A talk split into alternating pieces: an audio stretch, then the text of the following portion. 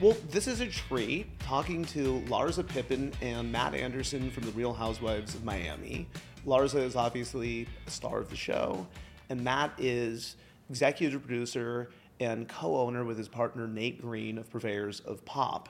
And I was really excited to talk to you guys because you did something that is difficult to do, which is rebooting a show after it hadn't been on the air for 10 years. Hard enough to create a show in the first place, generate interest in it, keep the interest, but you guys brought something back from the dead.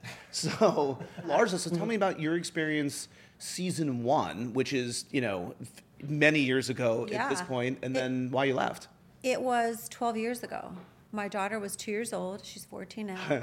um, my kids were young, and I was in a relationship where, you know, my ex didn't want to have cameras in the house all the time. So I felt like it just, the timing wasn't good for me personally. Um, and I felt like my storyline was like I was a stay at home mom. and so it was different for me. You know, I feel like my life was so different. Yeah. Yeah. And so I feel like, yeah, 12 years ago, it's, it's crazy. When I think back and, and think about like who I was then is completely different as to who I am today. The first question that I would have for you, Matt, is talk about how you came to be involved with the Real Housewives of Miami in the first place before we get into the reboot. There was season one of Real Housewives of Miami, which I did not produce. It was originally produced under the aegises of a different show. I think it was called Miami Social. I, I don't know yeah, what it was, more of a cooking show. Yeah, it was like you guys going out to dinner Mm-hmm. and doing it, and then it was retrofitted into a Real Housewives, which a number of shows have that trajectory. I think Real Housewives of New York was supposed to be Manhattan Moms, and then became Real Housewives of New York. So anyway, it started that way, but I think it was retrofitted into a housewife. So maybe it didn't come off exactly how you know the network wanted it.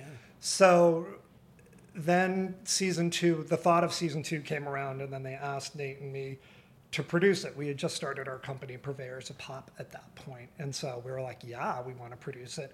And Nate and I had been producing as showrunners Real Housewives of New York, Real Housewives of Atlanta, Real Housewives of New Jersey, so we had a pretty good sense of how to make these shows. Actually, that was the first reboot of Miami because we had to do some new casting. Yeah, I didn't even meet with you for the second season Yeah. of the show. So Well, I we think- left. We ended up moving back to Chicago. That's right. That's yeah, right. Wow, I oh, did got it. season one, and then we ended up moving back because we had multiple homes, and so we ended up going back to Chicago for So a yeah, couple you weren't years. even there. Yeah. I love you on the show, by the way. I think you're great. I think you're totally necessary. I love you on on Thank season you. four, season five, season six. Um, I did not love you on season one. I, I felt don't blame like you. I don't know. I don't. Well, you know what I think? I think I didn't show. I think I didn't really let the audience know who I was as a person. I You think. I was kind of closed off, and I think I almost did that to protect my relationship. Uh, that makes sense. So I, feel like sometimes when you're in a situation where you're not really secure in your relationship, you kind of build this wall, and you think you're open, but you're really not. So, eh, from what you're saying too, Scottie kind of grudgingly let you do the show in the first place, Mm-hmm. and then kind of to protect the relationship, then you bowed out. I mean, that's kind of what you have to do. And I feel like my kids were so young at that point that I didn't want to have conflict at home. And I think we, I did season one and it was super fun for me individually, but I feel like it was really stressful when I got home. Like it just wasn't a good place for my relationship. And there were questions like about your marriage in season one, like towards the end when Mama Elsa was sort of making predictions about you Yeah. were worried about a man. And so No, I'm sure but- that probably wasn't fun to watch with Scottie at home. No, yeah, no, I don't think he wanted to be in the hot seat. But, you know, I, I also feel like when you're not in a good place at home and you have cameras in your home, it is a very stressful place. Yeah. You mm-hmm. really feel like you have so much to protect, especially when you have young kids. You're just like, I'm not ready for the world to see what I can't even deal with. You know, Right. it's just a hard place to be. I've always said that I think the shows don't end good marriages, but I think that they expedite the end of marriages. 100%. That yeah, Yeah, I think I think when you're on when you're on TV and you're basically you can avoid certain things, but I think when you look back and you watch it, you're like, oh my god, he doesn't even like her. Like Yeah. you start seeing it like that. You're like, wow, they have no chemistry. You see things like that differently when you watch it as opposed to living it. the camera does not lie. No, it's it's kind of crazy because Yeah. we've seen so many relationships where other people, the audiences, notice things, and then you know the relationship ends. Yeah. I Were you don't- sad to see two and three of Miami go on without you? Did you watch I it? never watched. I never watched. I believe you that, actually. I I never actually believe watched. that. You know, I'm kind of the kind of person I'm really involved in the things I'm doing. Yeah. And I think for me, my number one job was always to be a great mom. Mm-hmm. And that was like my number one thing. So I feel like when I was you know, filming season one, I was like into it, but my kids were still number one. And once I left that, I was like, I really need to focus on my kids and like their growth and where they're going as far as sports and school.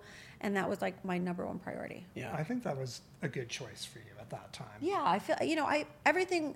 My life has worked out the way it's supposed to. I don't regret anything. I feel like it's been a great journey for me thus far. I'm hoping to continue on this path of greatness. And Yeah. yeah, So we did two and three, and I really I'm proud of those seasons. But ultimately, the network decided not to pick up season four of Miami, and that was like And this was back in like 2013, right? Yes, Okay. exactly. So Yeah. that was kind of a, a shot to the heart. you know, Yeah. Like it was, if you're a producer and you're in the Real Housewives franchise, it's just a big deal. And, you know, there's prestige that comes with that. And so we were, you know, sad to see it go because we loved the show, but, you know, the decision was made that they were not going to renew it. It was effectively canceled. You know? So how was it resuscitated? What happened?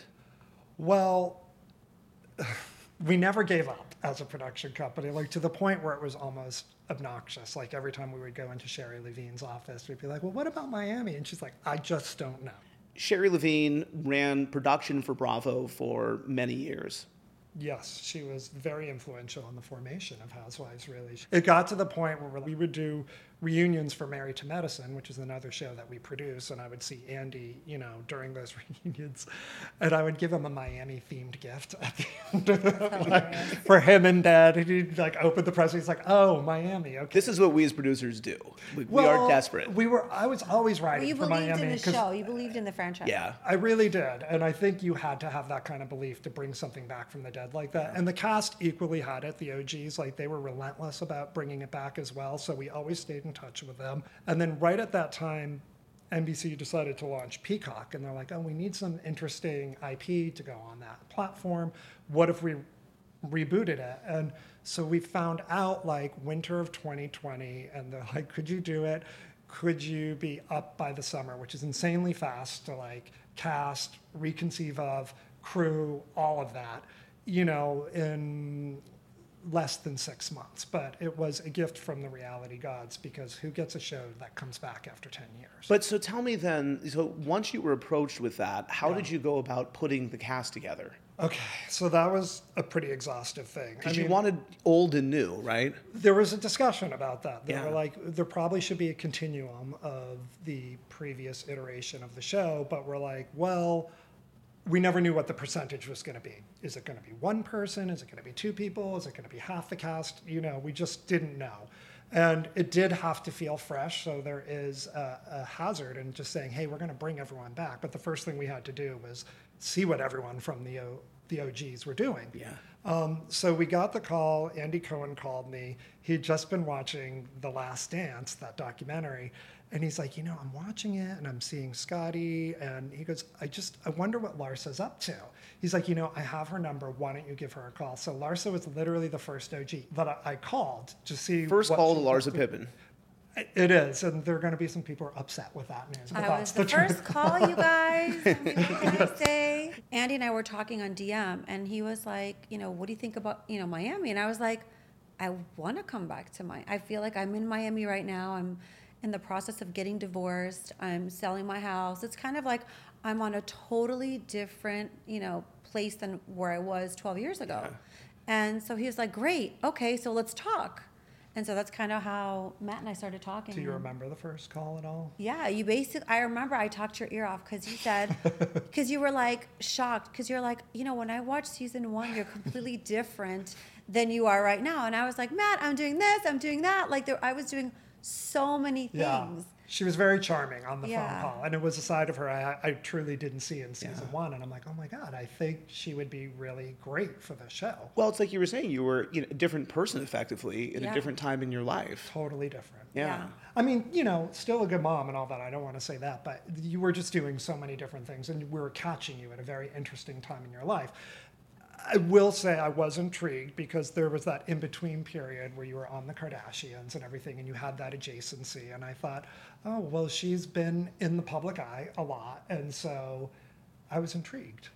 By I that. mean, a lot of things were happening in my life. yeah. Thanks for tuning in to this exclusive preview of Bravo's newest podcast, Bravo's Hot Mic. In this podcast series, we're telling the real stories behind the shows you love, taking you behind the scenes through conversations with your favorite Bravo celebrities and the producers who brought some of television's most iconic moments to life. If you want the full interview, make your way to bravotv.com backslash podcast.